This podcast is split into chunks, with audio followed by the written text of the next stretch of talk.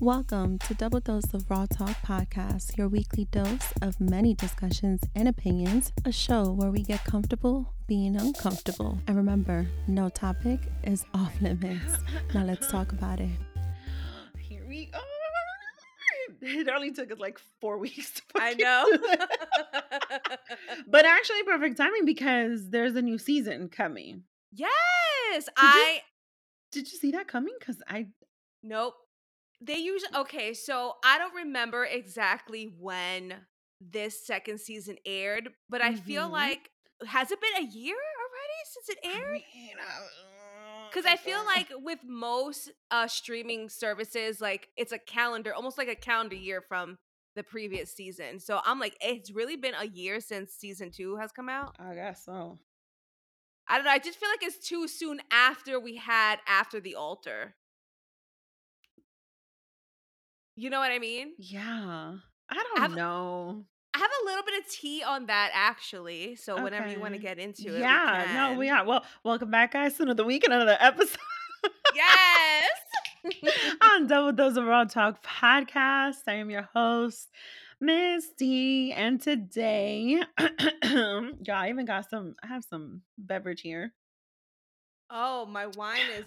Uh, yeah, sorry. It's okay. It's all right. Listen, it's okay. Uh, We're here. That's what Yes. matters. And for those of you who know that voice, she's back. We have Jade Raven in the house, y'all. I love that. um, she has been on this platform already t- twice, right? Twice? I, This is your yes, time? this is my Yes. third time. Yes. And I mean, if I'm going to discuss, and listen, there's a lot of things in life happening, and this is relevant to life. Let me just say that, okay? It's relevant to a lot of things about life. And uh, no, you know, we're not coming on here to give a full review. That's not what this is. No. Because what y'all mofos are gonna do, you're gonna go to Netflix and you're gonna go stream it to see the shit we're talking about. Because why not? I mean, if you want some entertainment in your life, might as well. Yes. Uh, but we are going to talk about something that it, it would only be fair to continue the conversation because it is something that I highlighted before on a previous episode, which is the second episode Jade graced our Double Dose of Raw Talk platform with some juicy conversation, yes. um, opinions, you know, some hot takes. Um, you know, we we went in on it, right? There is this culture these days. We're we're just gonna dive right in. There's no other way to do this, right? This is like raw mess of the month. Fuck a raw mess of the week. This is like a whole raw mess of the month because it turns out you guys are listening to this episode the week that season three is airing. So Is it this week it's airing? I know that I October 19th. So it's this week. The day that this episode drops, the week that this episode is going to, the, the season is going to air. So it drops and then boom, next week it airs. So on Netflix, Love is Blind, season three is coming. Okay. That means a whole new season of people potting, but potting in a different way, trying to find love in a matter of like three days and proposing and wanting a whole life together. And then everything shit, shit just hits the fan. And we are here to highlight a few things because we discussed um season two. yes. In my opinion, season two was not as successful, quote unquote, as season one was. I'm glad you said that. Okay. because I before I came onto this podcast, Deepti was actually on another podcast called um Girls Gotta Eat podcast. I don't know if you heard of them. I have her. She was on there. She was on there. So Deepti is one of the girls from season two. Yes, who was with who I don't even wanna was say his name. originally, yes. They call him Voldemort. So like the him who sh- shall not be named. So they they were calling him Shake Voldemort. Anyway, so she was on the show and she had said that people were calling this season a failure because all the couples got divorced or didn't end up getting together. And she saw it as a positive, how like it wasn't a failure, that it actually everybody had personal growth from it. So because though, I mean, she, so she's looking at it from the point of though the couples, the goal of the show is for the couples to get married after not seeing each other and after six weeks of getting to know each other, getting married. So that's the goal of the show. However, she felt as though it wasn't a failure because everybody had like their own personal growth from it. What do you think? I mean, your size says everything. Speaking as someone who was with someone for two plus years, almost three, and separated six months after the wedding. Wow, yeah. and right into divorce, okay? You do learn. It just feels like there is a process of learning at the expense of someone. Mm, And I don't think that's fair. And when and, and that's just life for me, right? That's that's part of my life, my history, my story, her Right. story, right? yeah. For these individuals, these human beings who go on this show, you're choosing to step into that and and and this is so relevant to what we're going to talk about today.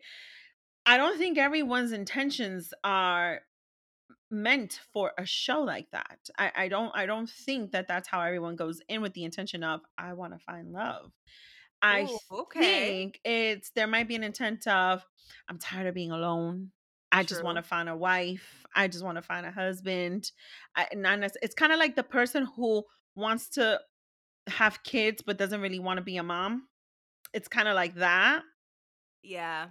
You you know, and and and it's uh, same thing would apply to a dad, right? The the one that's I gotta get married, you know, I'm gonna have kids now, but do I really want to be a dad? Like, do I really want to do all this other stuff?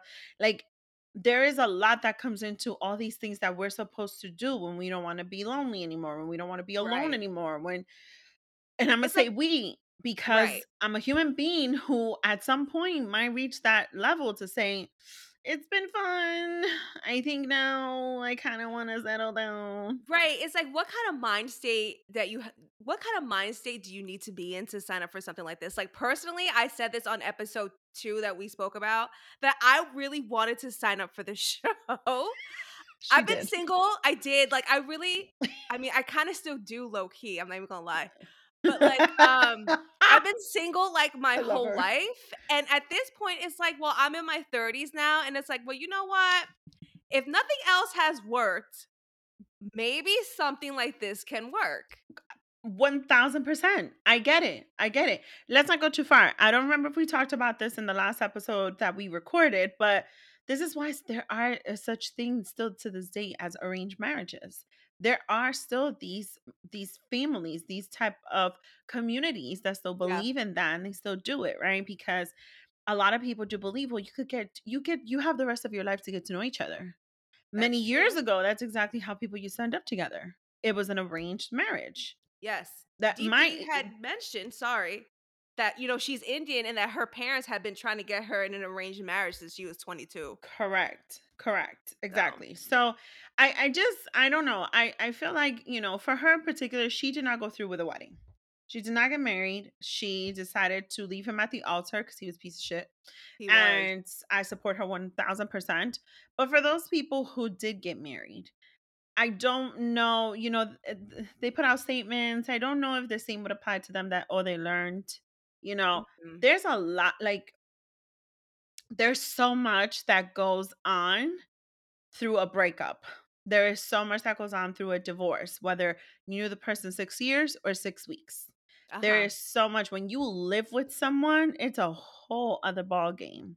When you make plans with someone and those plans don't, you know, go through because you know the the words don't match the actions. Not so much because you know sometimes plans change, but because the words don't match the actions you know, it, it's hurtful. It really fucking hurts. And I don't know if I would say that in this case, you know, it's eh, there there's more so of a learning than anything else. I don't necessarily agree with that. There was an article that went out just this week that was really bashing this show because Interesting. it Okay. was. It was. And if I, you know what, I should have fucking linked it. And I- I'm gonna probably link it to the show notes. But it was basically saying like it's it's pure bullshit. Like there, you have these producers who are picking people who think, you know, who, the, these like Right. masterminds who think that there's a possibility here of people who can end up together. and then you see people hurt. You see people go through pain. You see people go through uncertainties. And the bottom line is, this is all exposed on national TV. And yes, they signed up for it. Uh huh. They're not victim because they chose this. Maybe not to the producers in the show, but then it raises for me a question. Was it at their expense? The person who ends up hurt because the other person just went in it to learn something about themselves. Because the other person just went in it to just see what happens. I think that, and I I, I can't speak for these people because I don't know, but from what Deepti had said on the podcast, she said at that point in her life that she had just got out. Not I don't want to say just, but she had previously previously had got out of a six year relationship with someone, um, and that she was doing a lot of work on herself because she was overweight and she had low self esteem. So it took her a lot of years to kind of build up this um self confidence and self worth, right? So Mhm. at that point, she felt like, okay, I'm at a point in my life where I feel like I can do this kind of show and find love in this kind of way. Cause she wanted the fairy tale love story, like, you know, I don't know, like everybody, but like somebody like me, you know, the fairy tale love story. And her I'm with it. mind, I'm with yeah, and her mindset was like, I think I'm ready to find love in this kind of way. Mhm. So what she was saying was after being with somebody like Shake, and then we'll get into this maybe later, then with Kyle, she Mhm. learned new things about herself, about what she wanted at a relationship, about herself after going through this kind of experience. So I don't think she went in there going, I'm going to learn about myself. I think she ended up learning different things about herself after going through this kind of situation. So I think that's what she was alluding to. I think to be fair, Deepti is probably one out of the three that I think really went into this with the best intentions. And Yes. truthfully, she went in it like I bel with her I agree. I agree I do think so, 100%. to be honest. Um, which is kind of like what pisses me off for her a little bit that it didn't work out. But listen, it is what it is. Um, I want to go ahead and highlight the couples real quick. Just like Please a quick do. highlight Let's of the couples go. so uh the listeners can understand why we're going to deep dive a little bit into you know the decisions that just people with our i mean they're more or less what late 20s early 30s mid 30s And I like the fact that a, a good majority of them are like late 20s, early 30s. right so i i honestly feel like this applies to all of us i Mhm. feel that even for us who have chosen you know some people are like oh you know i'm not married i'm going to be 40 and now i'm ready to settle down. Newsflash you may be in a good space financially with other factors to get married at 40 something. Kudos to you. If you got no kids that's great. That doesn't mean you're going to have marriage down packed. That's the newsflash here ladies and gentlemen.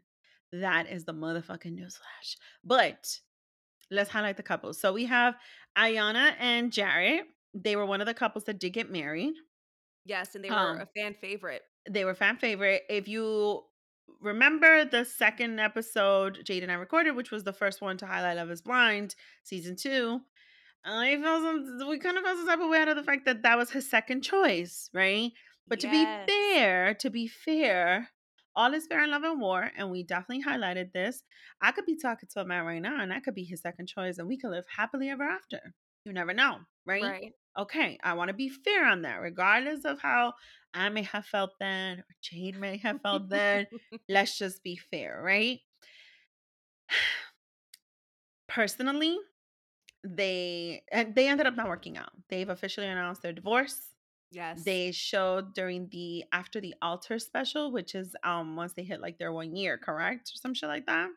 Right. So, um, again, I got a lot of Deepti was given a lot of uh, behind the scenes. So they said after the altar was just a few weeks after the reunion. Oh damn. So I think they the couples had been married for a year, or the show they recorded a year ago. Mhm. Then it was the reunion, and then a few weeks a few weeks later was after the altar. So Mhm. yeah, All right. So they ended up not working out.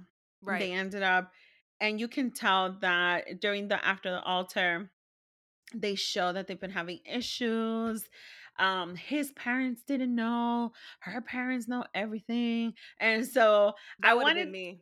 My mom would have knew every fucking thing. All right. So here's the thing cuz I don't I don't want to focus too much on the dynamics of each relationship. I want to focus on like the overview of them, right? Yeah. So here's the thing. I think there's a lot of factors that may have affected Iyanna and Jarrette. Jarrette for sure, it was very clear. He still wanted to find a little bit of balance in I'm still young. I could still go out. I could still do me with my boys. Yeah. And he wasn't really like understanding that he also needed to make time for his wife. He also needed to come home. You know, it- uh, this whole shit with men thinking they could just stay out all night when you got a wife at home. Yeah, Mm. and they were like two. They were two complete opposites. She was very introverted, and he was very, very extroverted.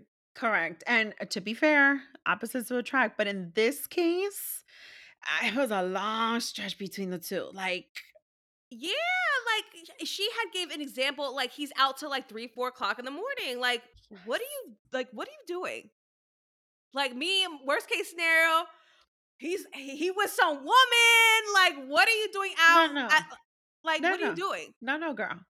I'm worried. I'm worried. I, the the the human in me Oh, you're The- so good. the empathetic person in me because part of my career did something happen to him is he okay oh my Uh-huh. god and then if i discover that you are okay and you just executively decided to stay out till three four in the morning you know how i'm gonna discover that? The moment you're trying to get back in to the house. See, I wouldn't be able to sleep. because my grandfather god rest his soul used to he he was a locksmith. He he did he did locks that would Oh, only close from the inside.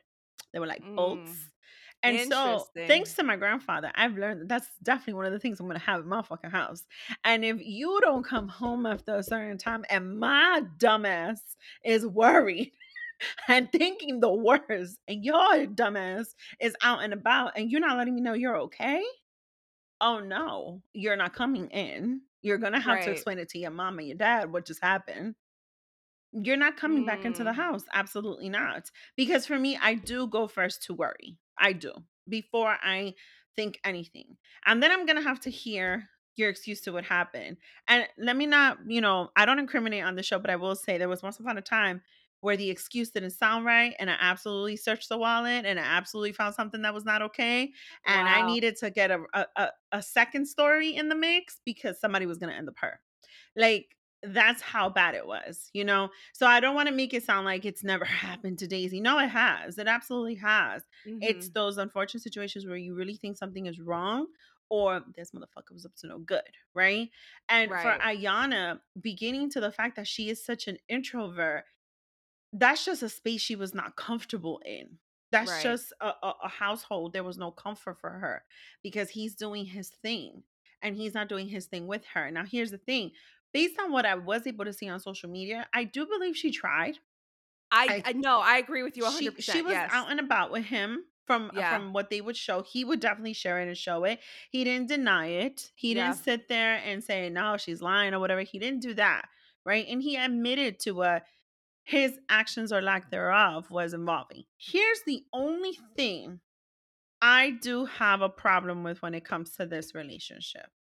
Okay. And I respect Jade for admitting that she said that would be me. She would tell her mama everything. And, you know, uh, get ladies and gentlemen, ladies and gentlemen, y'all can't be having your family all up in your business. Y'all I get it. I You get it. can't. I My mom was my best friend. Yeah, I get it. I get it. I learned the hard way. I learned the hard way what it is to bring your family into the mix. I've learned in a terrible way what it is to have the in laws all up in your face, all up in your business. They then tend to step over boundaries and shout out to my ex mother in law. And um, it could get disrespectful. It can I'm sure. to an extent when Iyanna's mom kind of made us a, a, a, a- very passive threat to Jarrette At the um, dinner table. at the dinner table. Like me as a mom, and you're talking to my son, I don't give a fuck. Right. The mom and What? the dad did not react the way that I thought they would. I'm like, my, like, yeah, like you're not gonna talk to my son like that. But Yeah. I think they could have also been in agreement with maybe what the mother-in-law was saying. I just Yes, I 100% agree. Agreed. Yes. Agreed. I could be a human and say, all right, she got a point because that's her daughter. yeah. So she got a point. I feel you. But what you're not going to do is you're not going to threaten my kid. I don't give a fuck if he's a grown ass man. You and I, we are fighting if you think you can threaten my kid. Because as far as I'm concerned, the way that communication was going, oh, what? He made her cry because he didn't come home. I feel you, girl. I feel you. I Mhm. understand. I've been there. However, my kid is not putting his hands on you. None of you are saying that or declaring that on national TV. So who the fuck is your mama to think that she could put her hands on my son? And the reason why I'm so passionate about that, about why you don't involve your family, is because I know what it is to be attacked by my former in-laws. I know what it is to be called out of my name, quote unquote, and be told certain things or have threats made to me when a bitch wasn't lying at all. You know what I mean? I, I know Right. what that's like. And that's not okay because at the end of the day, I'm someone's daughter. You know what I mean? How dare you address me like that, defending your child so blindly, not holding them accountable to things or seeing what possibility they may have done wrong. So that's where I think um marriage lesson number one try your best to not involve your family unless you really feel like your life is in danger and you need to get out of the relationship there's some form of domestic violence that you would need to no longer be involved and you need the help but if it's not like that if it is like couples argue right there's issues in marriages Yeah. don't drag your family all into that because i think that could definitely affect um the success of a marriage just my personal opinion no, I agree with that 100%. You know? No, I, I, I Um, agree. I want to highlight danielle and nick The two white people, yes they i were thought t- boring. okay so um They were terrible. i'm gonna be very honest with y'all that was like the couple that was the epitome of why friends should not get married because y'all not gonna be nothing more than friends okay You got that from them? yes they Mm. built a friendship that's all it was they had company with each other they understood their quirkiness they th- that was friends that was two people who really grew into a friendship that's all i got from them She was very insecure. Ex- That I mean, incredibly insecure. that Um, they were also kind of opposites, but I think they made some compromises Mhm, to try to be together to try to make it work. mhm. Um, I do. I, I mean, I wrote some notes down, but I do remember specifically them talking about them going on vacation together, and that every time they went on vacation, something bad happened. I'm like, if that's not any indication of like your relationship, uh-huh. like I don't know mm-hmm. what. like, I don't understand how you didn't see that as like a sign. No good point good point i didn't know they said that fuck i missed that shit Yeah, so I think it was like towards the end, and they were talking about traveling and that they've been doing a lot of traveling since they've been married, which I think is great. I think you should do that. yeah of and they, every single time that they've gone on vacation, something bad has happened. Every single time. Mm. I'm well like, you know girl. friends travel together too it was just uh I didn't see any like real spark, anything. There was like no fire, nothing. friends All right, okay, you could be right. Yeah, I was just like, like, when no. you friend on someone because there was no fire or spark you're just gonna be my friend Yeah, they were very bland. Like they were just like, they needed a little bit of seasoning and they didn't have that neither one of them brought their own seasoning they don't believe in seasoning And I, th- I think they were also at a point because they're both in their thirties. So like, Mhm. You know, there's also that pressure now when you're in your thirties and like, Mhm. uh, it's like, I need to get married. But that's exactly what I mean. I feel like a lot of them went into this season with that intention and that thought process. It was not about let me really get to know this person. It was about I just I'm in my 30s and I got to do this. And that's Right. how I I really wholeheartedly felt was the premise of the season and this is why it was kind of upsetting. It should be considered a complete failure because the whole purpose like you said in the beginning was for couples to get married. And will they make it? That is the whole purpose to Love is Blind. Is love truly blind? And that is going to forever probably be the question, right? Because let's face it, I may not go into one of those shows, right, to find love, but I could find love in a month, meet somebody, who probably checks off mm, eight out of the 10 boxes that I need to get checked off, 80% perfect to my liking. And I'm going to be completely blinded to the fucking 20% that is not perfect or to my liking. But because of the 80%, I'm going to give this man a chance. That's a possibility too. You know what I mean? Mhm. So I just I think that to an extent I respect the whole growth, especially for Deepti because of what she went through. Y'all, this poor woman, the that guy, like he was awful. awful, embarrassed her, belittled her, talked bad about her to her face and behind her back. Like Yes. a fucking nightmare. Like it was just gross. And she's someone that I definitely feel bad for. And I know we have people on the list that I want to talk about before her, but I'm just going to jump right into Deepti and Kyle. So Kyle was a gentleman also on season two. Just like Deepti, Deep D ended up with an asshole, and Kyle ended up with a bitch. And I'm sorry, I'm a a I think she, okay, yes. I mean, I don't know if she, is she a bitch or like Her another approach. one. Her who was- approach was bitchy. I think yeah, I think in another one she was in her 30s. I I, I don't think her her intentions was genuine. She was like in her mid 30s and Mhm. like relationships haven't been working and like she was like okay, I need to get married. She was one of those for sure. Right, for sure. And she settled on Kyle right. knowing that the main criteria for her was religion Jesus. and he was like an atheist no, no. and she's super she's Christian. Sorry. Like what? That's not funny. But Jesus was her guy.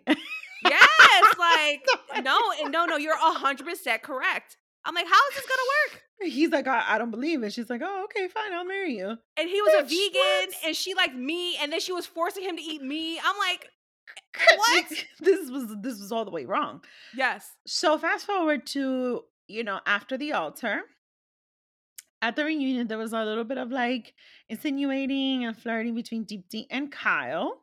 Mhm. And after the altar show that they became friends, really good friends. Okay. they did. I have some tea on that too, but we'll get Okay. to that. And apparently they ended up deciding to date. And apparently that ended fairly quickly. But the point is, I think to an extent, while I do believe their friendship was very genuine because they were able to lean on one another, I do think to an extent they may have also resorted into trying this out, but more so as rebounds. I do think so, to be honest. That might be a little messy. I don't know, but that's my opinion. Talk to me, Jade. What's up? I felt initially when I watched this, um, because I I I am like a connoisseur of like reality TV, Yes, that's why you here, girl. television in general, and I'm like, how produced is this relationship? Mm. I'm like, is this is this real? Is this authentic? Like, how real is this exactly? So I went in it with the thought of like, this is a produced relationship. I do think that they generally like each other and are friends, but the storyline of them is like, oh, should we cross the line? Is fake.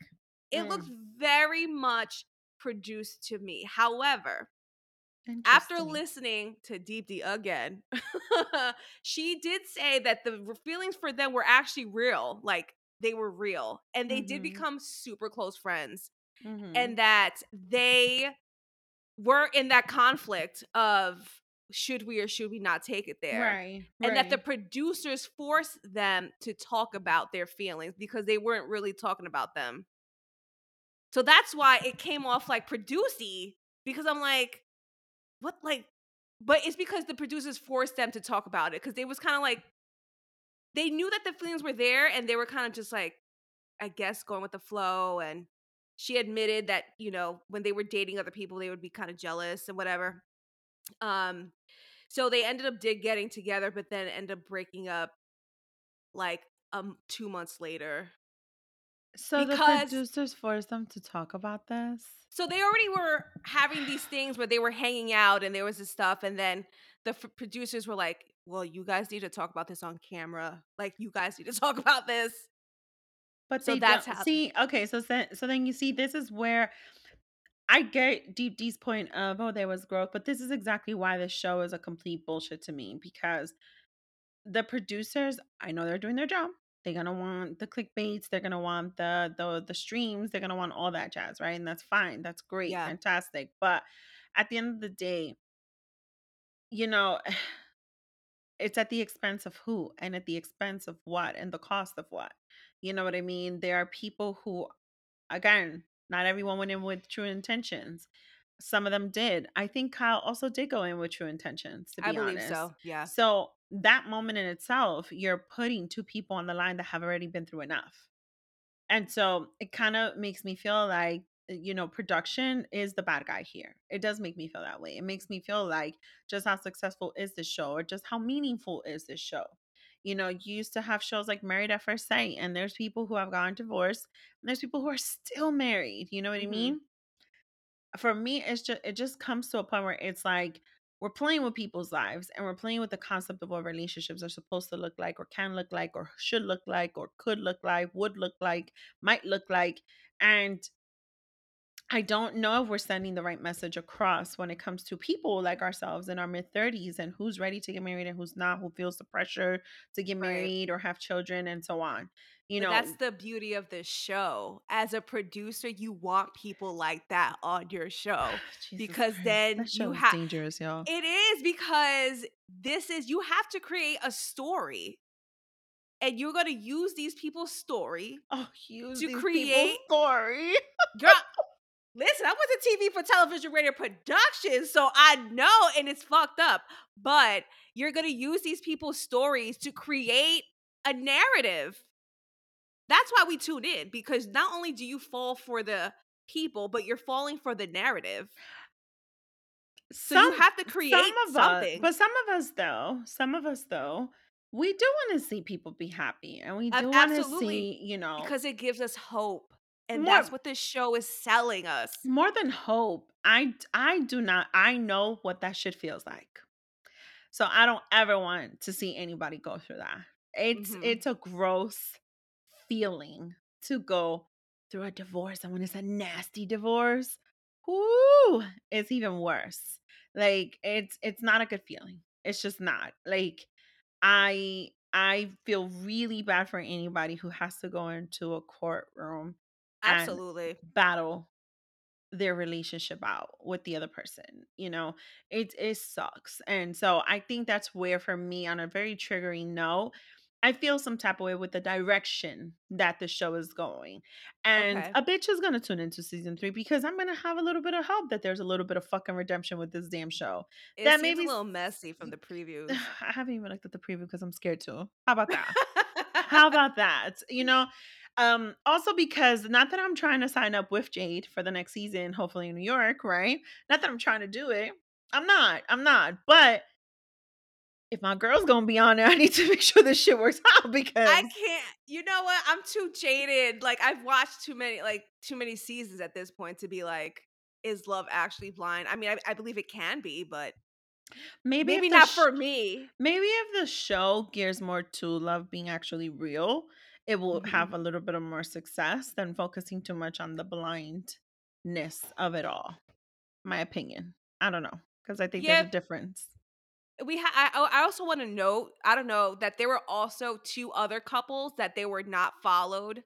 I believe I said this in the second episode that there were two other couples that actually did get married, but they were just not filmed. Right.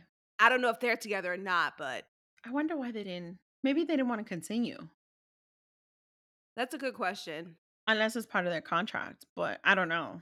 Unless the producers felt that they're they were boring. Imagine if their love story actually was successful. That's what, the, but that's what I'm trying to get at. What I- happened to those two? I bet you the reason why it's successful is because they told the producers to mind business, stay out of my fucking marriage, and that's why their marriage was successful. I mean, we don't know, but don't. it could be a possibility that those two couples are probably still together. Absolutely. Um, I want to highlight the breakup etiquette with the next Ooh. few people. I, I decided to title it breakup etiquette, y'all. I need some of y'all to have a little bit more pride and a little bit of dignity, okay? Especially when you in the same room with your ex, which with your ex and their new person potentially, or the one that was it was still a little messy. Mm. Y'all, I've been in both those situations, in both those type of rooms. There's a way to have etiquette. Because at the end of the day, nobody should ever see you sweat and your chin shall remain up. Always. Okay. Uh there was a couple, Natalie and Shayne.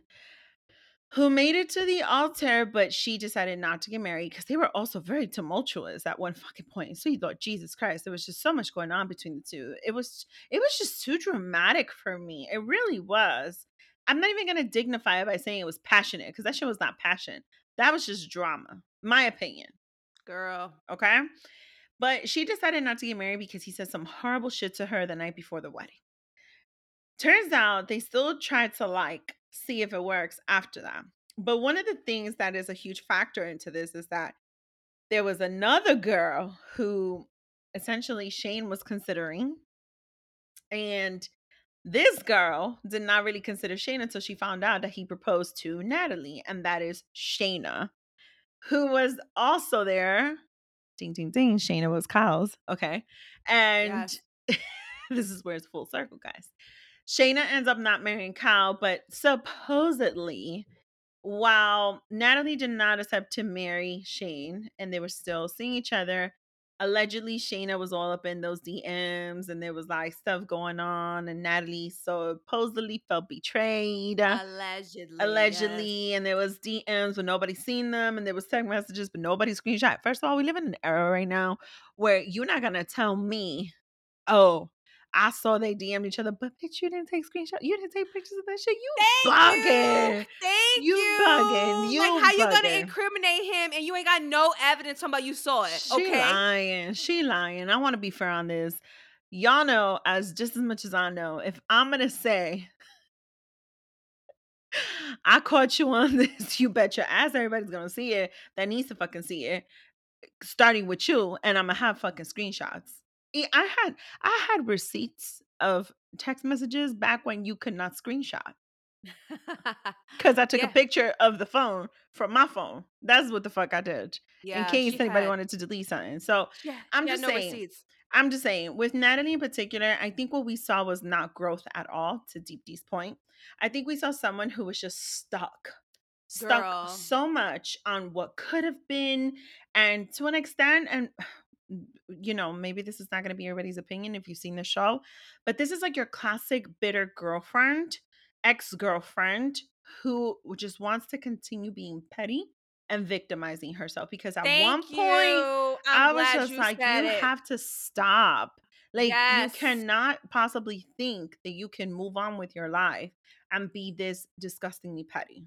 Yeah, she was playing victim the whole. I'm like, girl, there's two sides to everything. I'm not saying what Shayne supposedly said to you was correct. Right. According to Shayne, though, she had kind of egged him on a little bit, and I believe she poked the bear, and then he Mhm. reacted. Mm-hmm. And then she kept saying, I've been protecting him. At the very end, she's like, I've been protecting him this whole time and I'm I just have to move on with my life because I can't. I'm like, girl, girl, girl. It's been like a year already.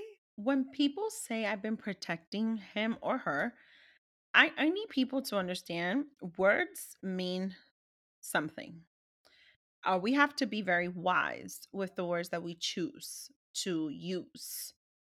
Anybody, because I know I did when she said I've been protecting him. I was, I would not to say that what he did was not bad for her, Mm-hmm. but when she kept saying I was protecting him, I really thought she was gonna say he was a fucking monster who like roughed her up or something, or like put his hands on her, or I don't know, right. something along those lines. The way she kept saying I was protecting him, protect, protecting him from what? If he was really sliding into another woman's DMs, what the fuck were you protecting him from?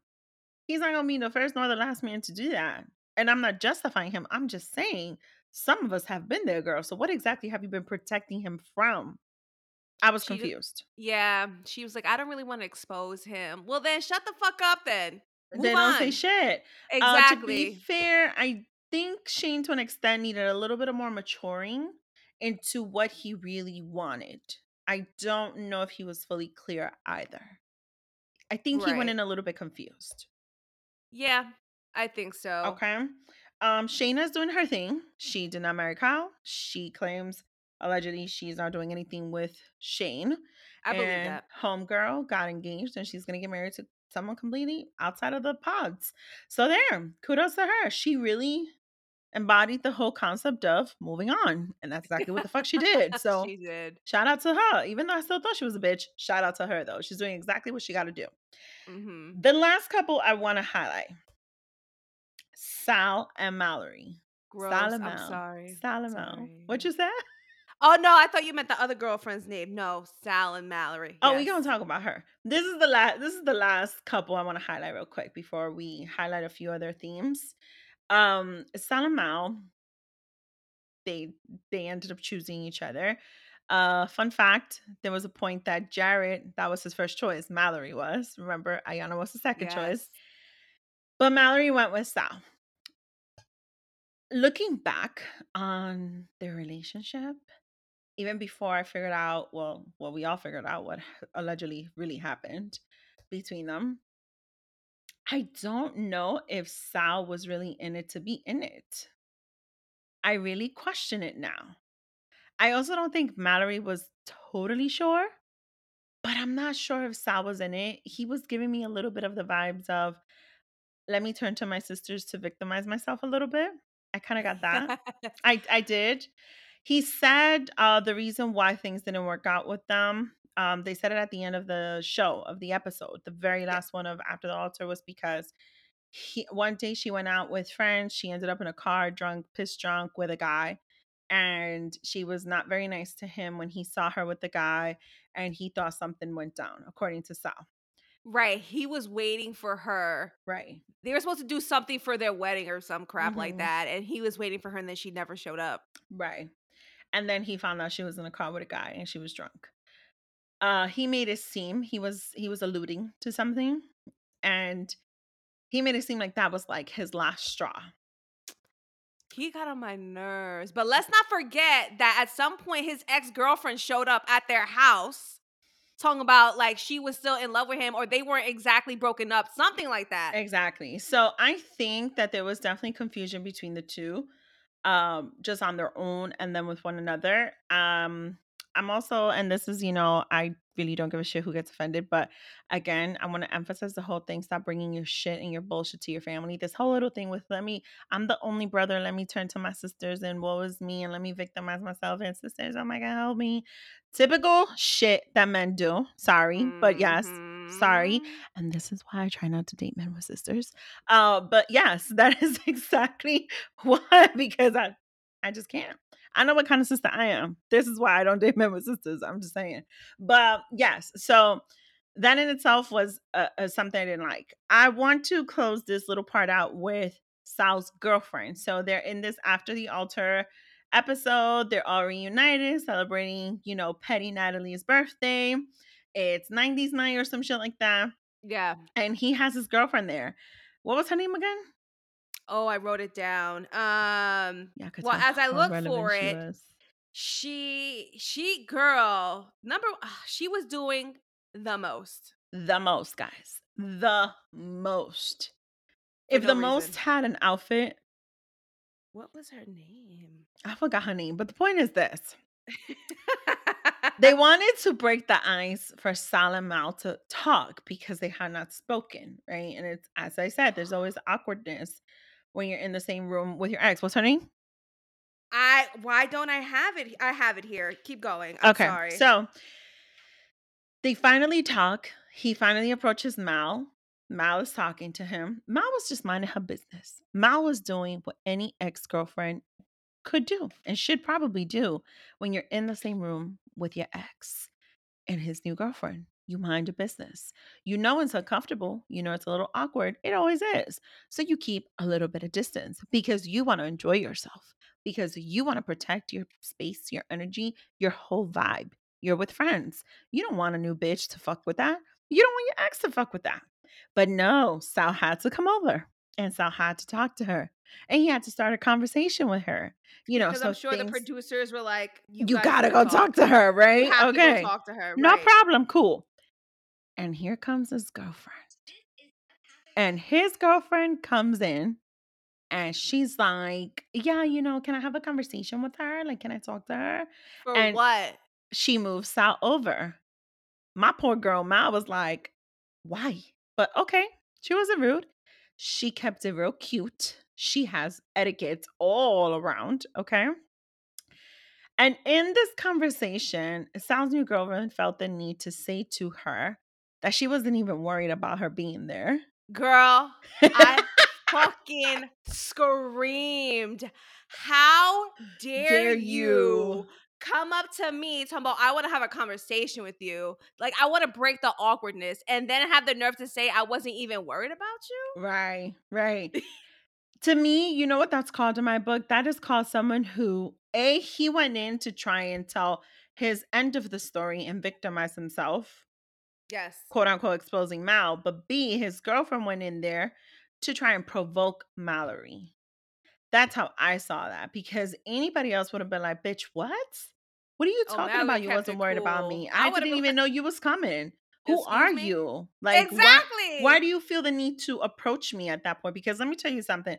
It's one thing to be a bitter ex girlfriend who has not moved on or who is just awkward to be in a space with your ex.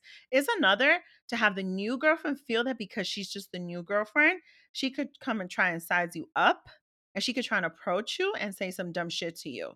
And that's where I feel like love is blind and the whole purpose to this show, even in after the altar, whatever the agenda is that the producers have, they're losing the whole touch and the whole purpose in my book of what this whole experiment is with people falling in love in pods. Just my opinion. That's where I think that's what kind of like sealed the deal for me, where I'm looking at Love is Blind a little sideways. Well, yeah, I because if what if I if from what I can remember, season one's reunion wasn't this involved. It Like not. I think it was just one episode. This after the altar was three episodes. That's completely unnecessary, in my opinion. Mm-hmm. Like it didn't. need- It just felt like a fake thing to get them all together, just to re like just to put a bow on the season. Like that's when I'm like, okay, so this is no longer an experiment. Now this is like a reality TV show. Exactly. There we go. Boom. Boom. That's it. That's the one. That's the one. Becau- it was an what- experiment and now it's become just for the fuck shits of drama. That's what it is. And right. I'm I, having I a hard time with it. I'm disappointed in the fact that it's be I mean, there's a part of me that's disappointed because I want to believe that like you can find love this way Of as somebody who's like a you know, I'm a hopeless romantic. I fantasize. Yeah. But I'm also like in love with the uh, as someone who likes TV, who's like in love with the fact that somebody has created a television show based on the hopes and dreams of millions of people trying to find love the way and you has- said that. And like has decided to, to fuck with everybody's mind.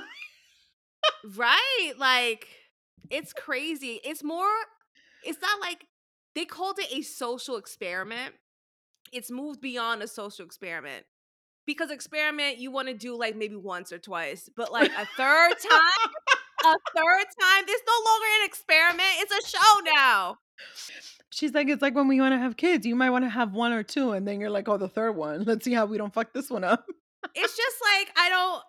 I mean, we got lucky in season one with two couples who are still married because I feel like the authentication of the show, the experiment, was achieved, Mm-hmm. and now it's like, okay, so what else? Can, I mean, it's a moneymaker. It's a clickbait. We're talking about it, so it's done its job. You know what I mean? Ah, it just felt very produced, very, very much produced. And as you, as Deepti said, the conversations that they were not having on camera were forced to be on camera. It's disgusting. That shit pisses me off, to be honest with you. And there's a reason why, and I'm gonna hit it off on the overdose, but it pisses me off. It absolutely does. Uh, because I really was hoping that it was something like we were really watching here, but it is what it is. I mean, that's TV for you, right?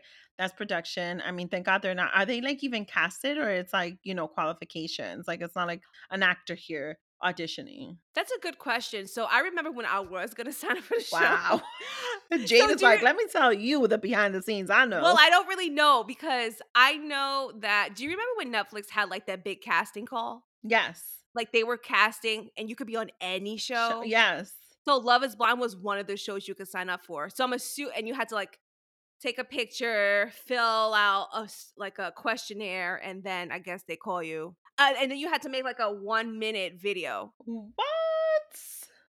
So um, I, you know, it's an audition process, and then based off, you know, the levels of uh interviews, I guess that's when you get on the show. But I don't know personally. But I remember when I was trying to sign up, like it was a whole survey, and I love how Jada is like, I was totally trying to sign up, and this No, is I really I know. I was. love it. because they had because they were looking for people in New York City, and I'm like. Oh.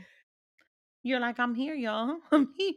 I don't know what stopped. I, I guess I got like scared. I'm like, I don't know if I could really be on this show because I know for me, love is not blind. You so- have to have balls to do something like this and to televise it. I mean, you need a good set of balls for it, honestly. you need confident girl. Some I'm not people do it for the interest of being on TV and hoping that they go viral. Other people really do it because they really are going into it with the real intention, you know? So Yeah. that's why I think I'm having a hard time with this. Also, I'm going to throw out the question in there, not throw it out, but I'm going to put it out there the question. Then do we think, based on what we know with season two and what fucking messy shit season three is going to come with, I have to go watch the trailer now, guys. But do we think that these reality TV love shows, right? The the reality love TV shows, are they the real toxicity that is going on in today's society when it comes Oh. to love? Is it like reflective of what's going on now? Yes. Um, I don't know if this show in particular is Okay. because you're going into this not seeing the other person. Like nowadays, you have so many dating apps and social media. Like you're forced to, even if the pictures are fake or doctored or Wow. filtered, like you're seeing somebody, you're seeing something. Mhm. So your initial reaction to swipe left or swipe swipe right or to match to somebody is based off you think they're cute, right? Mhm. and then you I I don't know about you personally, but I feel like when you're on a dating app, oh, this person's cute. Now let me read what they're about. You Oh, don't read, you know what I mean? Is Because that you don't wait? Is that your approach? probably this is why I'm super single because Wow. because it's like, oh, he's cute. Okay, so let me read what he's about instead of like, all right, let me read what he's about first. And then do I like what he's about rather than like, oh, he's cute. So that's why I don't know if this show Hmm. is exactly reflective of what's happening now because they're spending, according to DD, 50 hours a day. Dating? That- wait, that's not even possible. That's not There's possible, no way. girl. That's twenty There's four. 24 hours in a day. Like She collectively, 50 hours. like their twenty four hours and my twenty four hours. That's only forty eight. But okay, I get it. right. So she said they're spending at least 50 hours talking to these people. that has to be a week. It has to be. Well, I mean, think about it, right? An eight hour shift, five days a week is how many hours? That's 40 hours. So you're spending 50 hours a week Yeah, talking to these people. And that's the a show, lot. Yes. And the show First of all, I don't got that much to fucking say. Not even in dating, in pods. Why the fuck fifty? Shit. Well, if you th- well, if you think about it, like she said, on the first day you meet everybody. And then from there you narrow it down to like your one or two people, and then you're exclusively talking to them for like the next week or so. Let me tell you why I would not be a good candidate for this show. Okay, because we're gonna come back to the show itself, but this is why we had a consultation come to the house, potential contractor for something we want to do here. I'm the one who did the initial conversation, right? Mhm. Okay. This guy comes in, he's clearly a salesperson and he got to sell this shit, right? Like, he, we got to believe in him, right? Yes. But he's trying too hard to be friendly. And so he's asking about the cats, he's asking about the dogs, he's I asking about, you know, the the structure here, whatever. Shout out to my brother because he's better at this than me. My brother's there talking to him. My brother's answering the questions, not giving too much information, but answering the questions, right? He's surely the friendlier person here than, than me. The guy Right. starts to talk to me. So, do you have a car too? And this is me. No. Oh, so, when you get, are you going to get one? N- Maybe. Well, when you do, are you going to park it in the driveway? I mean, possibly. He's like, and you live here too, right? I'm like, mm-hmm. and I'm just not the one, right? My thing, my approach is because I, I don't like the the chatty, the the chatty. The, I I don't like that. I don't I don't like anything that comes off a little too intrusive, which is why I say you got to have a big set of balls to go on a show like that. Right. I don't like anything that comes off too intrusive or too stepping over a boundary. I don't like anything that feels like you're trying to get a lot of information all on day one. And so that's where I would not be a good candidate for a show like that. Because I I it, understand. I, I I have trust issues with that. Primarily because I don't know if you're a fucking psycho and you're gonna try and fucking kill me. So there. But that that's just me. That's just where my mind goes. Other people are like, bitch, relax. Like it's just a question. No, no, I think for that kind of show, you have you're kind of putting it all out there because the time frame is so short. I think you have a, a span of about six to eight weeks in total to like. I think you have a week to get to know somebody, and then you figure out if you want to get married. I think you have a week for the honeymoon, and then you have four to five weeks to live together and then get married. So, So it's a that ma- is 10 weeks right. to make a decision if this is the person you want to propose to, to make a decision to, that is this is the person you want to marry. That is 10 weeks. That is a little, not even a first trimester. Like that's very short amount of time. Yeah. I'm not sure if I can wholeheartedly say that this show is not to a certain level a little slight bit of toxic um to kind of set the tone that people could possibly fall in love in 10 weeks and have a full wedding and live happily ever after. I don't know. No, I uh when you put it in that context, yeah, I understand. Like you don't really know somebody. Can you really get to know somebody thoroughly in Shout 10 out to my mother. My mother says till this day, she's married to my dad almost 50 years. She says, you never really know the person you're married to. No, cuz you're always learning about them. And motherfuckers always changing. My dad gets grumpier by the year. Like motherfuckers always changing. I be sometimes looking at her like I love my dad, but how do you do it? Like I don't understand. Like this long? Like really? Like Sometimes I think love just just takes over. I think the love really just has to be there at that point. it could be also just like the companionship, right? When you've Yeah. just grown so accustomed to someone. And I think that's what really seals the deal of the entire concept to why people really get married and why people really create families. Mhm. You know, and no, not the type like Nick Cannon. I mean, like, you know, the type that I, I don't want to be alone. I don't want to have my home feeling lonely. I want to have my kids here. I want to have my partner here and so on, you know. And listen, there are some who fuck with the lifestyle that it kind of has. And that's also a different way of not being lonely.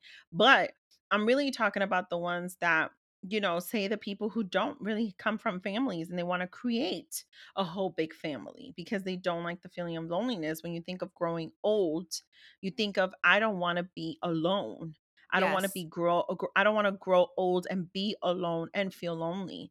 There's a friend, it's so funny because I told him today that I had quoted him in a previous episode, but I don't incriminate people, so I didn't say his name. So I'm not gonna say his name today either. But today we were talking about like imagine growing old and you're by yourself. You have no one. You have no family. And That's this was not part of like the little script, the, the little not script, the little agenda that I, I presented to Jade at all whatsoever. It just so happened today he was on a job and he saw someone who is alone. This person has no one. And he shared it with me. He said, Yo, imagine if like that was us. Imagine of like, yo, like can you imagine that feeling that you really have no one? And when you put it in that way, right? Yeah, I can see why, toxic or not, people may resort for a show like Love is Blind. People may resort to that extreme courageous measure of going through 10 weeks to see if they find the one and taking a chance and a risk at that moment to see if this could be it for them, you Right. know?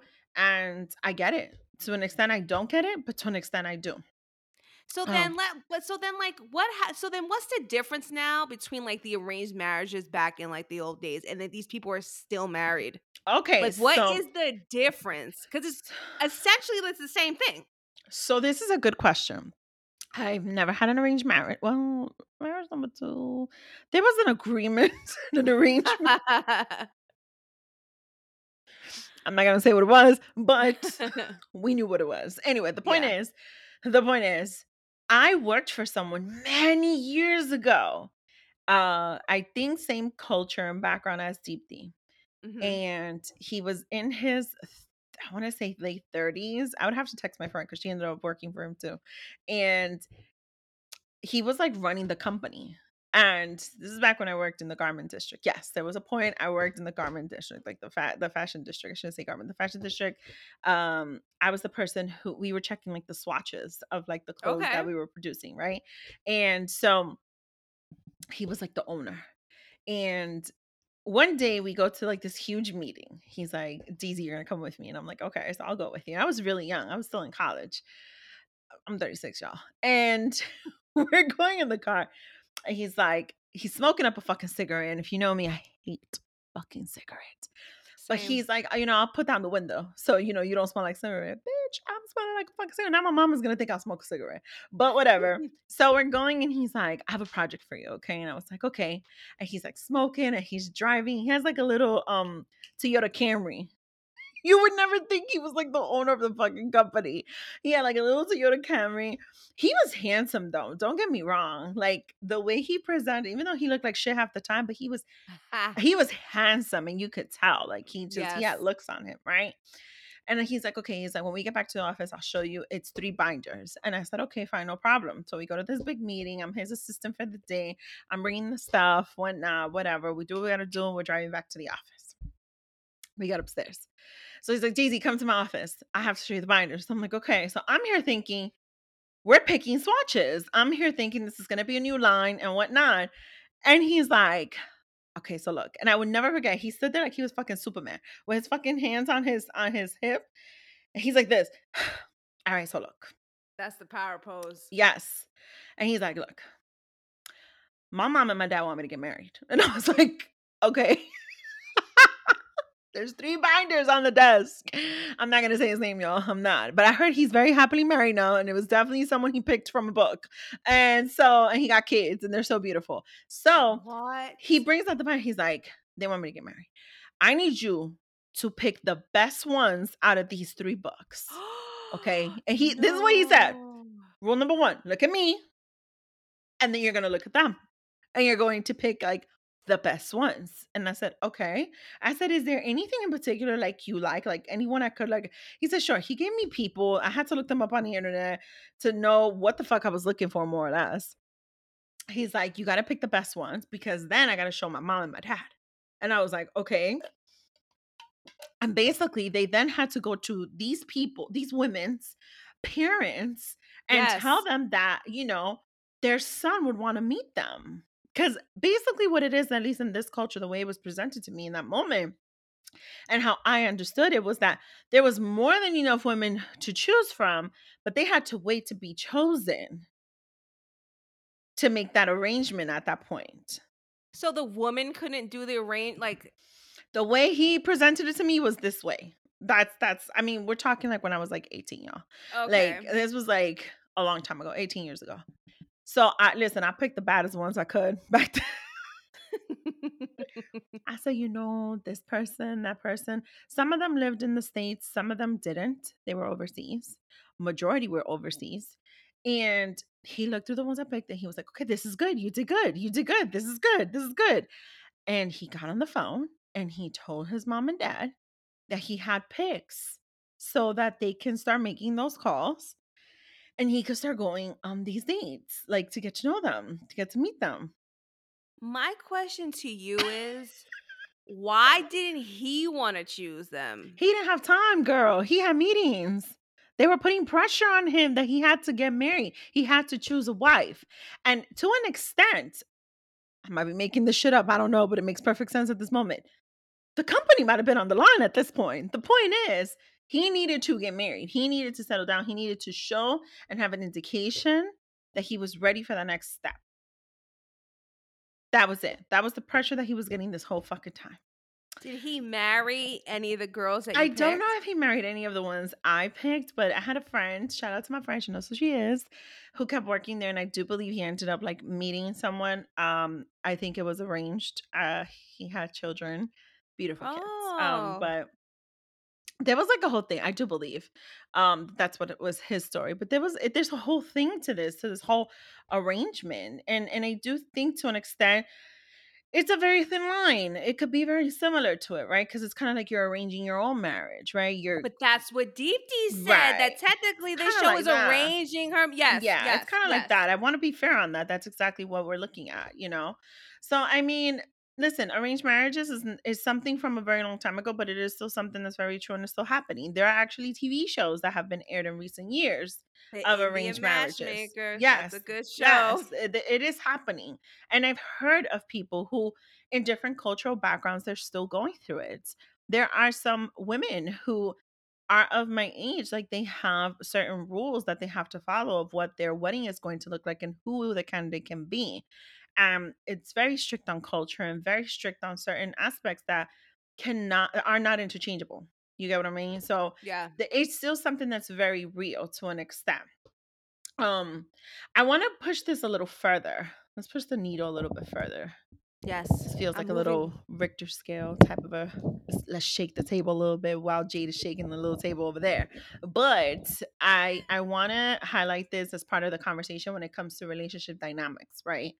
And what does that look like? Since we've dived so deep into what arrangements look like or when you're getting to know someone in a span of six to ten weeks to decide if this is going to be your forever person and the set of balls you need to go and do that the set of balls you need to meet someone for the first time and decide i'm going to marry this person because it's what my parents and their parents want right Mhm. when it comes to arrangements when it comes to agreements what does consent look like and i'm throwing it out there because again having a conversation today of the level of comfort and trust that has to build up for some people to take it to that next level to get to that comfort of even remotely allowing this man to put his hand on my shoulder or his hand on my back. Now don't get it twisted. I could get down. That's not the point. The point is i need to give you mm-hmm. consent right? I need to feel comfortable to a certain extent to be in that space. You mean consent in what way though? Like in what kind of context? in any way in any way it's kind of like you is 10 weeks enough time to build that level of trust where i can go into this person's personal space So let's talk about this, right? So let's say you're talking to one person because this has happened to me, right? So when I was younger, I used to meet guys online. This is and uh, this sounds bad. I should I should say I should meet boys because I was like in high school. Let's- okay let's- let's be clear. okay I was a teenager and I used to go typical, you know, early 2000s. You used to go if you had AOL, you used to go to like chat rooms and Chat stuff to meet rooms. people. Mhm. This is I'm aging myself. So, I would go into like a chat. I used to be obsessed with like NSYNC and all that stuff. So, I would go into chat rooms and I would just happen to meet guys my age, allegedly. allegedly and um I would chat with them. Uh-huh. And I don't I this is before like webcams. Well, they probably had webcams. I never had one. Mhm. Um I didn't have a digital camera in the beginning. So like I don't know what these fucking people look like. So basically, I'm going into this blindly with someone who I'm assuming I shouldn't say assuming because I ended up did exchanging numbers with some of them and they were real my they were real and they were my age okay. and like we actually met up in person but um and initially you're talking to these people chatting with them online or on the phone for hours almost Mhm. every single day so you end up building an emotional connection to these people based on conversations okay which is what Love is Blind is initially about that you're meeting someone that you don't know, you haven't seen, but based on conversations, you are building an emotional connection. So I can see that after talking to somebody for a week, exclusively one person, and you're divulging your deepest inner thoughts, feelings, opinions, you know, about yourself to this person because your intent is to marry this person uh-huh there's an emotional connection built. okay So when you finally see this person, when they the doors open and you meet, and then, a, you know, there's an attraction there already. It, it may not be an initial physical attraction. The physical attraction may add to the emotional connection that you may have with this person. okay The consent comes. You, I mean, you can technically, after talking to somebody for how many days, have some type of consent to let this person into your personal space to sleep with them. You didn't see this person, but you've been talking to them for two, three, four straight days, and you feel like you, this person knows you better than anybody else knows you. Based off the you know conversations that you've had, and you know you can definitely have somebody consent to let them into your personal space for you to be intimate with them. It can happen. So love is a dial up Love is a dial up. With consent. Yeah. I mean, some people, I mean, you did have Iyanna, who I mean, she lied about this, who said that she wasn't sleeping with Jarrette until they got married. we learned after Um, the fact that they actually did end up having sex on their, uh, not even honeymoon, on like, you know, the trip. the trip. The trip after they just spoke for like six to four weeks, four to six weeks. Some shit like that. no, like, like four to six days. Four to six days. Was it four to six days? No. Well, because you have to remember that, like, I think they're in the pods for maybe te- a week to 10 days. So, like, depending on how early you decided that this was going to be the person that you're going to talk to, you could be talking to this person for like a whole week exclusively. I don't know. I just think that there's just so there's so, there's still certain levels to the consent piece, to be honest. Um, I am too aging myself because I'm definitely from the AOL chat rooms era. Okay. and I feel you 100%. Like, you know, getting to know people there, you know, flirting a little bit here and there. And then, do I meet you? And then, you know, there was this whole, to oh, don't meet nobody from the internet. That's it's a pedophile. Oh, Oh, my I've God. had some free. I've had some scary moments, but yeah, Yeah, yeah, yeah, yeah, same. Uh, but you know, just because you and I talk for this long, and I'm talking about when I was a teenager, right? But it also applies to now. Just because I talked to you for this long, and I think to a certain extent, this is why I am the person that I am today. You know, I've come on this microphone and I've kiki and I've said, you know, yeah, if I'm going to deal with you, I'm going to ask for a picture. I want to see your package. I want to see what you're doing. I want to see what you're working with. Because if I already know that it's going to lead into that, and I already know that I want to, I'm going to want to not only be physically involved with you like that, but I want to have that level of intimacy with you. There's a whole thing that attaches for me of the physical body as well. And it's not just, oh, he got, got big arms and this and that. No, no, no. It's more. It's about Yeah. desire for me at that point. Right. So, have you not met this person at all yet? We're talking about like Even if somebody I've you've met them. like on. Even if I've met them. Even if I've met them. All right, f- okay, keep talking because I'm a little bit confused. What part is confusing you? The picture part. But do why? mean So by- this goes back to the You're t- consent. Does that mean You're talking about like a physical picture? Or you talking about like, No, like just oh, okay, because that's what I'm saying. I'm like, what kind? You need a physical picture? But like, I'm not for my wallet. No. the That's fuck? what I was. I don't need like, you to give me need- a picture with like your name in the back and a dedication. That's not, What is like, not for the by, wallet. like she needs a not for my office. Oh, okay, I no, understand ma'am. now. No, no. I misunderstood. That's okay. I'm glad we cleared that up. It's a valid clarification.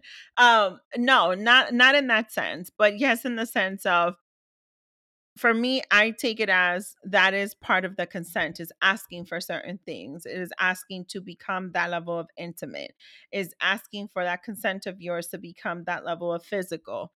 That to me is important. And and because of the importance that that is for me in this day and age of the way dating looks like today, which is so funny that you bring it back to the AOL chat rooms because essentially that's exactly how the fuck this shit is, to be honest with you.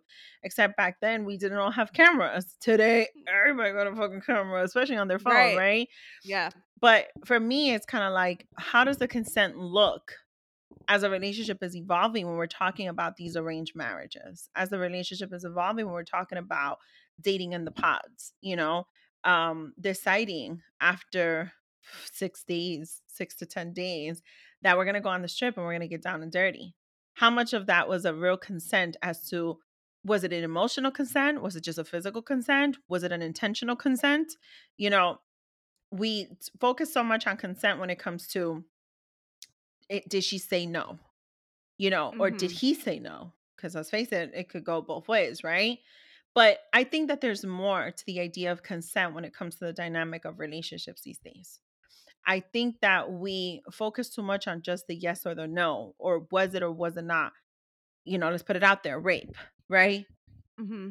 As opposed to, is it the consent and is it the okay for you to even be in my personal space, for you to even lay in bed with me, for you to be able to put your hand on me or something else? You know, like it, it's all of that to me. And and I I am not sure if we're shining enough light to what the entire topic and in the entire importance of consent looks like when we're talking about the different relationship dynamics.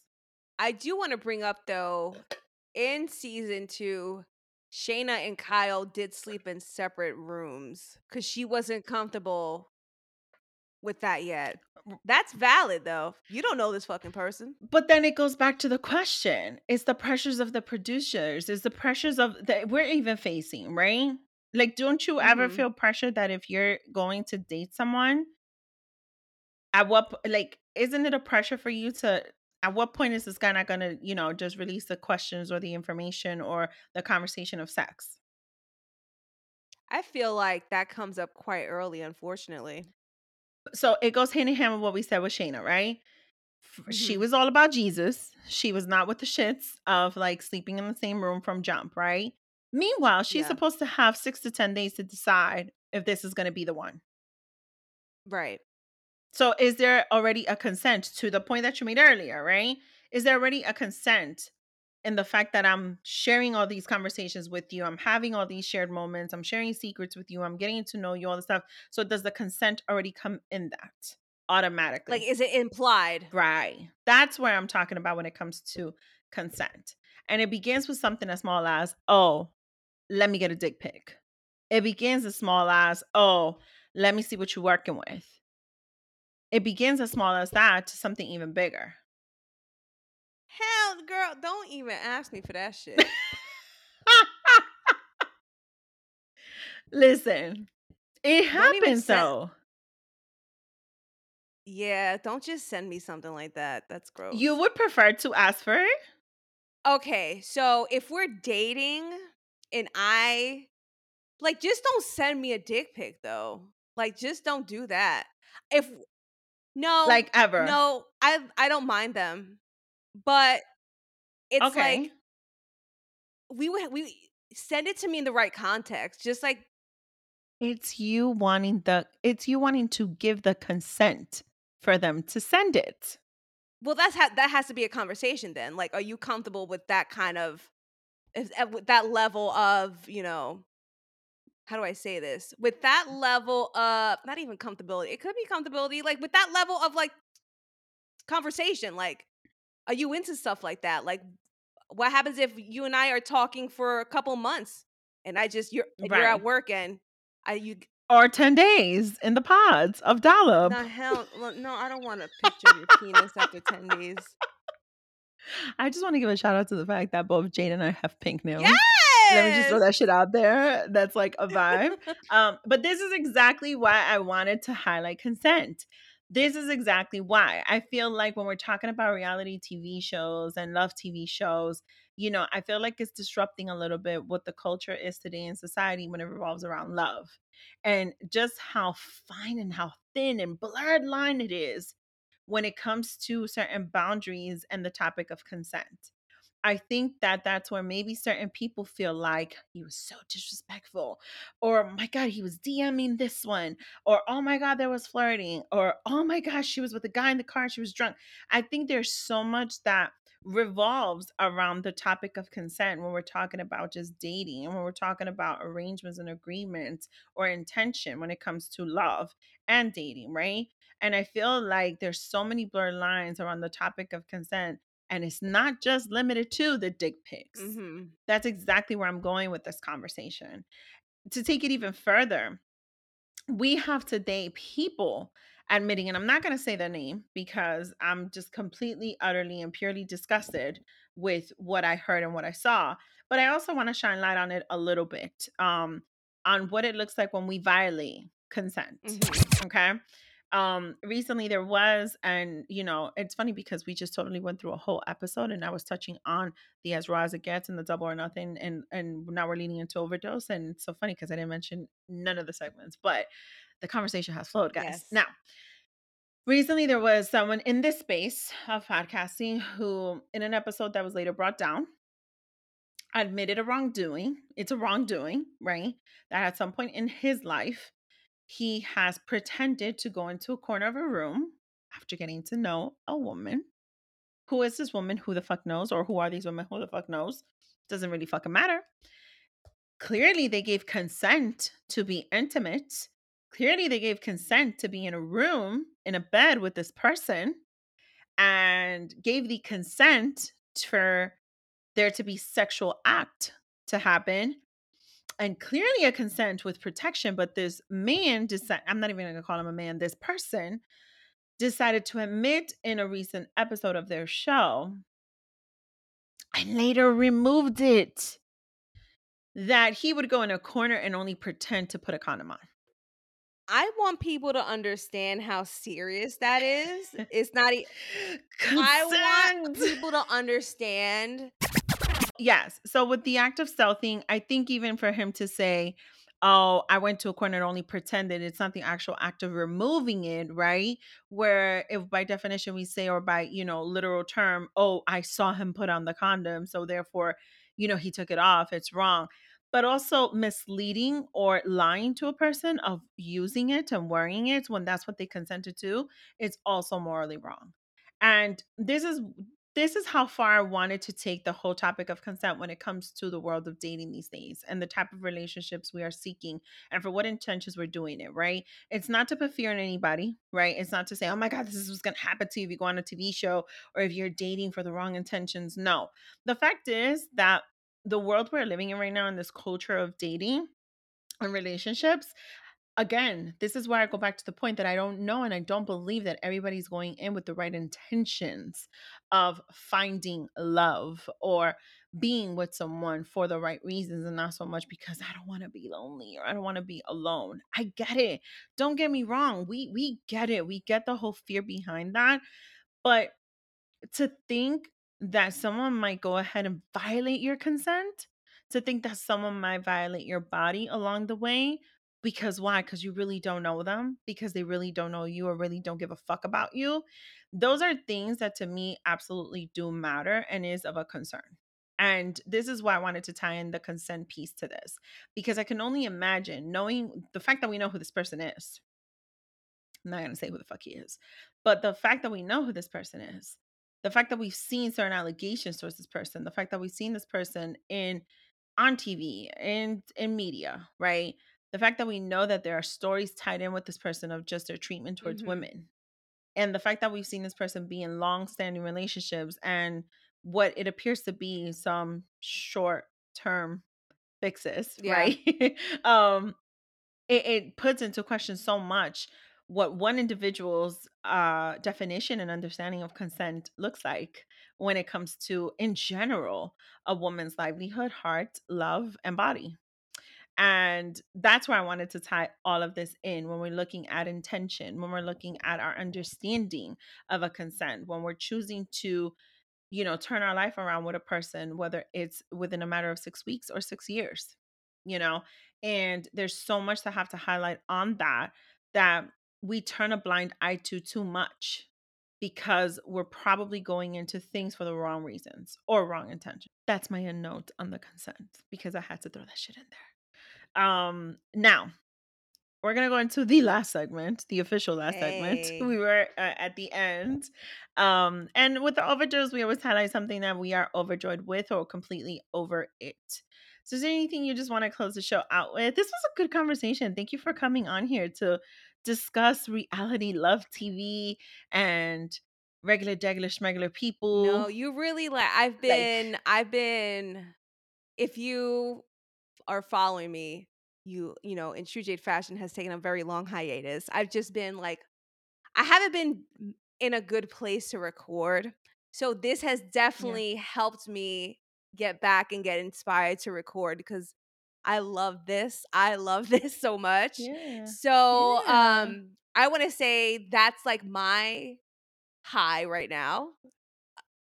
It really is. I girl, it was to the point where I didn't even know where my microphone was. That's how long I haven't recorded. And I'm like, where's my microphone? So like that was a little bit disturbing. But the fact that I'm here with you talking, it definitely sparked that fire back. You know, I got some words of encouragement the other day. Like, so, you know, I'm very happy to get back on the mic. So that's very exciting. And I'm over this Yeah. heat in my apartment. Y'all, the heat in my office. Lord sweet Jesus. No, I'm Lord free- sweet Jesus. See, it's hot in your apartment in your in your office, but it was freezing in mine. And then I come home and it's a sauna. I don't control the heat in my apartment.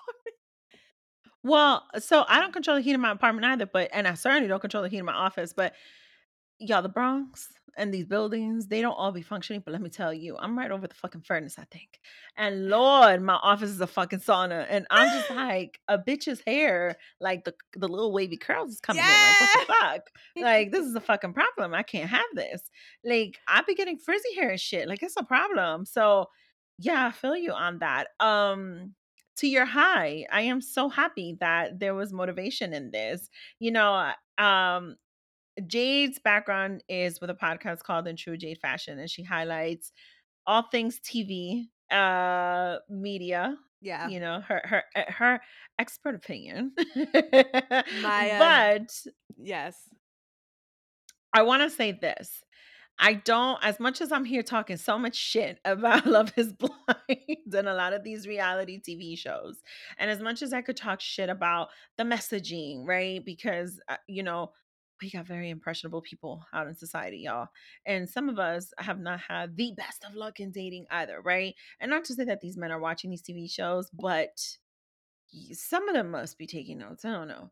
But the point is, I do think there's a certain level of truth to a lot of these reality TV shows that we can definitely look at and dissect Yeah. and make sense out of. And that's something that Jade has done so effortlessly with plenty of shows.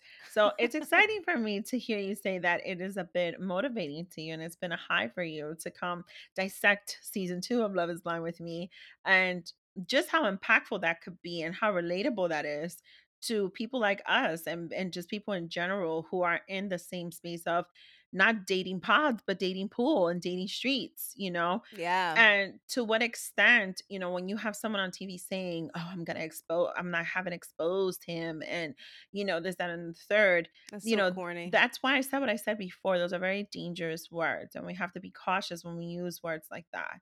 You know, because of what what does going too far look like, and and this is exactly why I wanted to highlight the topic of consent. All right. Well, this is where you tell people where they could follow you. Um, again, your high is officially my high for the show. And I'll add another dose on the high and something that I'm overjoyed with. I am, by the time you guys listen to this, I would have already gone away to Connecticut to support Ne-Yo and his new child support case that's going on because, you know, he cheated on his wife and whatnot. I'm to go see him perform. Also, Musiq Soulchild and J. Holiday. So it's to be a vibe. Can't wait to dive a little deeper into that experience because you know I'm a 36 year old woman still living in the heart of an R&B head, and it's a whole vibe. But by the time you guys hear this, I would have already been at the concert. But it's a whole vibe for me, something I'm definitely looking forward to and can't wait to share with you guys. Jade, could you tell my listeners where they could go follow you and see? I'm sure you're gonna come back on IG lives or IG stories with your dissections. Please, yes. Um, you can find me on Instagram at in true jade fashion, one word. That's where I have my podcast page. You can find me on Apple Podcasts, Spotify, Google Play, wherever you listen to podcasts um, of in true jade fashion.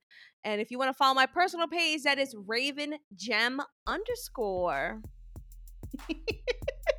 and I follow her. And you'll see everything in the show notes as always. And this has been another week and another episode on Double Dose of Raw Talk podcast. I'm your host, Misty, and you guys will tune in next week. Bye. Bye. Don't forget to follow us on Instagram and Twitter. And we are live on your favorite podcast streaming platform. Make sure to tell a friend to tell a friend to subscribe, rate, and review.